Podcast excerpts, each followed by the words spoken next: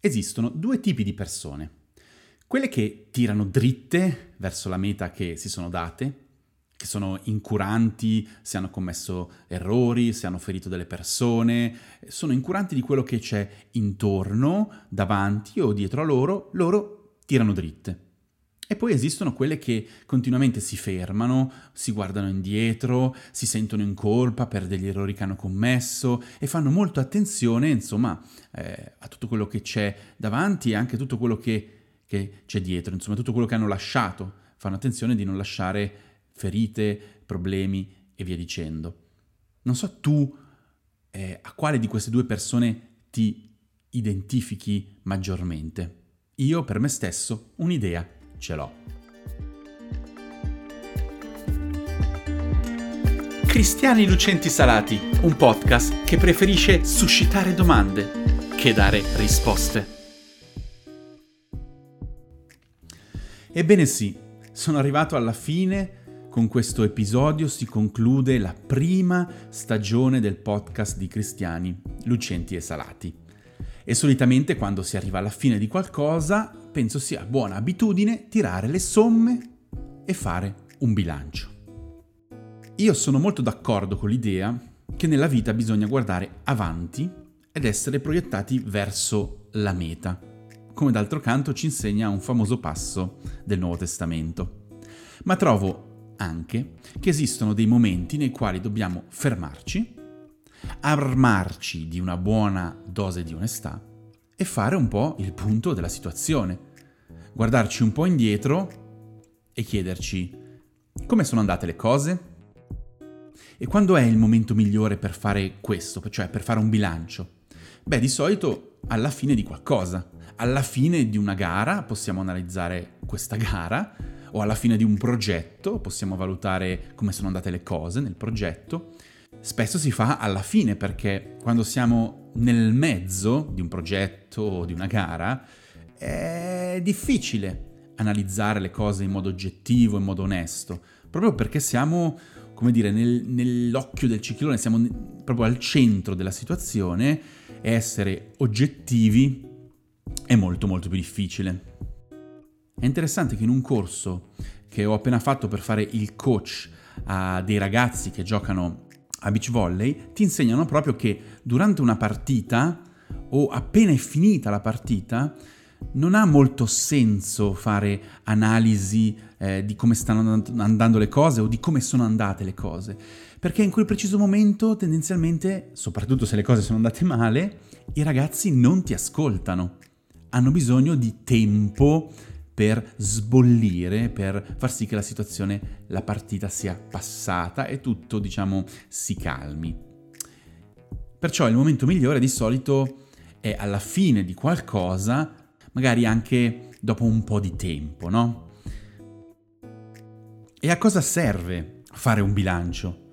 Perché un atleta guarda la sua gara, la riguarda, la analizza?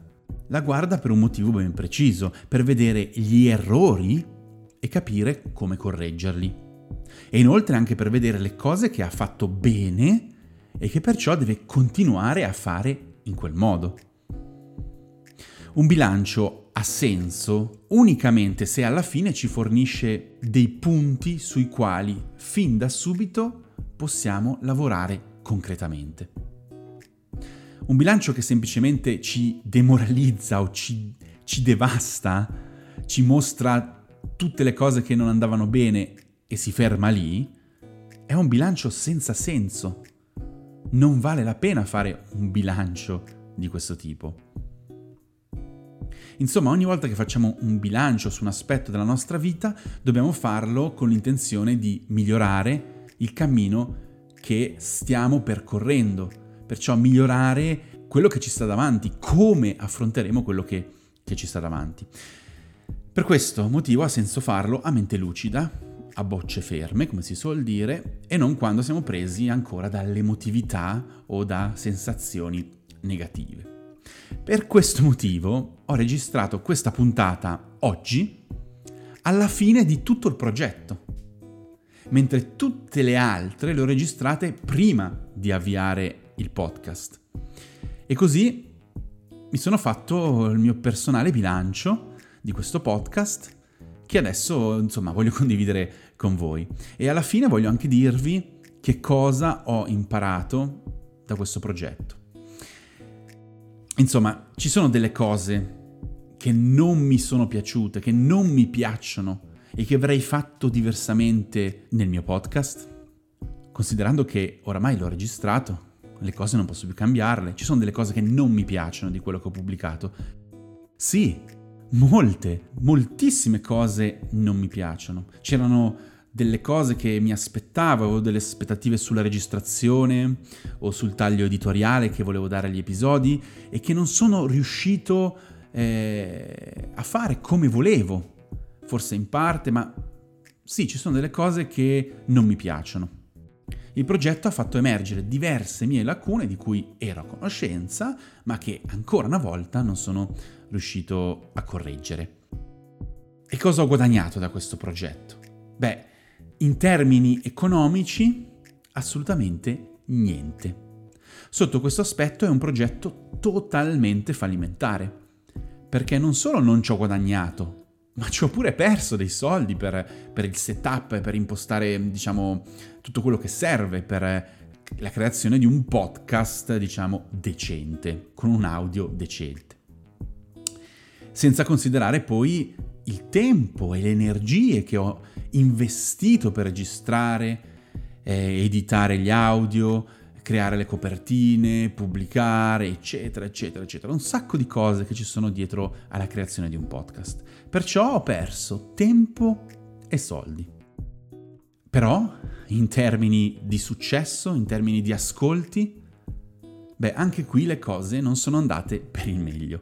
Mi aspettavo qualcosa di più e questo ha fatto ancora una volta emergere la mia incapacità di sapermi in qualche modo vendere, di sapermi promuovere. Un mio aspetto molto carente di cui ero già a conoscenza e che è emerso ancora una volta in questo progetto.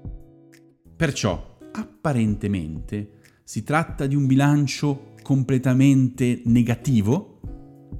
Al contrario. E te lo spiego. Non so se conosci Stan Wawrinka.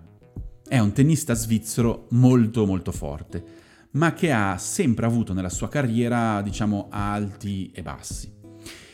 E lui ha un tatuaggio sul braccio con una frase di Samuel Beckett, una frase che da ragazzo io non capivo e consideravo anche abbastanza stupida come frase. Ma oggi questa frase devo ammettere che mi è di grande ispirazione e la frase dice ho provato, ho fallito, non importa, riproverò, fallirò meglio. Ed è proprio questo il punto. Quando facciamo un bilancio e vediamo le cose che sono andate male, come i nostri fallimenti, le nostre aspettative che poi sono state disattese, dobbiamo guardare a tutto questo e chiederci che cosa di tutto questo mi permetterà la prossima volta di fare meglio? Cosa ho imparato che posso portare avanti?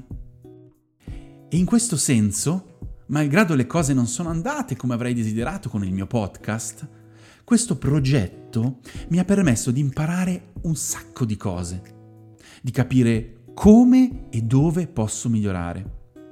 Questa esperienza mi ha insegnato un sacco di cose delle quali prima ero all'oscuro e perciò in realtà io ci ho guadagnato e quello che ho imparato mi permetterà di fallire meglio la prossima volta.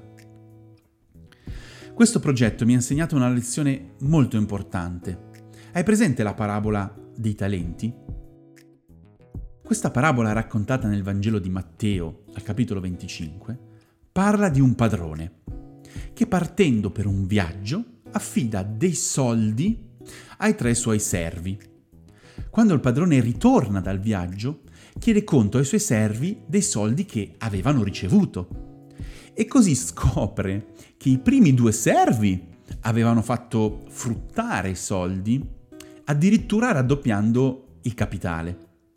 Mentre il terzo, per la paura della reazione del padrone, ha nascosto i soldi sottoterra senza guadagnarci nulla.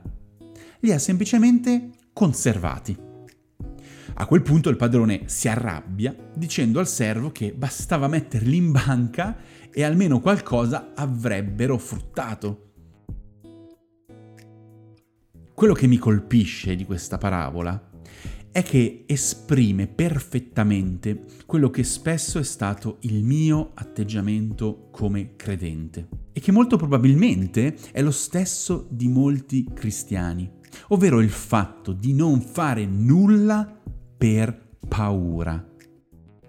Paura del giudizio degli altri credenti o paura di Dio stesso. Quando ho deciso di avviare il mio progetto di cristiani lucenti e salati, ovvero di fare una pagina che raccolga vignette satiriche intorno alla vita cristiana, ho avuto un sacco di dubbi e di paure e infatti non è stato facile per me iniziare. Anche prima di partire con questo podcast ho avuto mille paure, mille dubbi, ma alla fine ho deciso di lanciarmi di non sotterrare il talento che Dio mi ha dato, ma di farlo fruttare, con tutte le conseguenze del caso ovviamente. E sicuramente ho fatto molti errori, e molti ancora ne farò, ma questa non è una buona scusa per rimanere immobili. Certo, il vantaggio di chi rimane immobile è che non sbaglia, sì, ma anche non progredisce. C'è stato un momento, in questi mesi, che ho proprio pensato, ma questo progetto è un fallimento totale.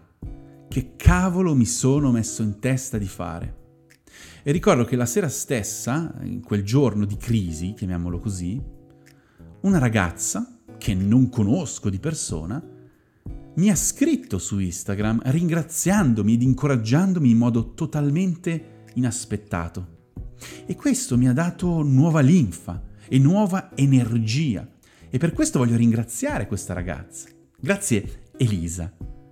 Per me sei un esempio di come i credenti dovrebbero essere persone che si incoraggiano a vicenda invece di criticarsi sempre nuovamente.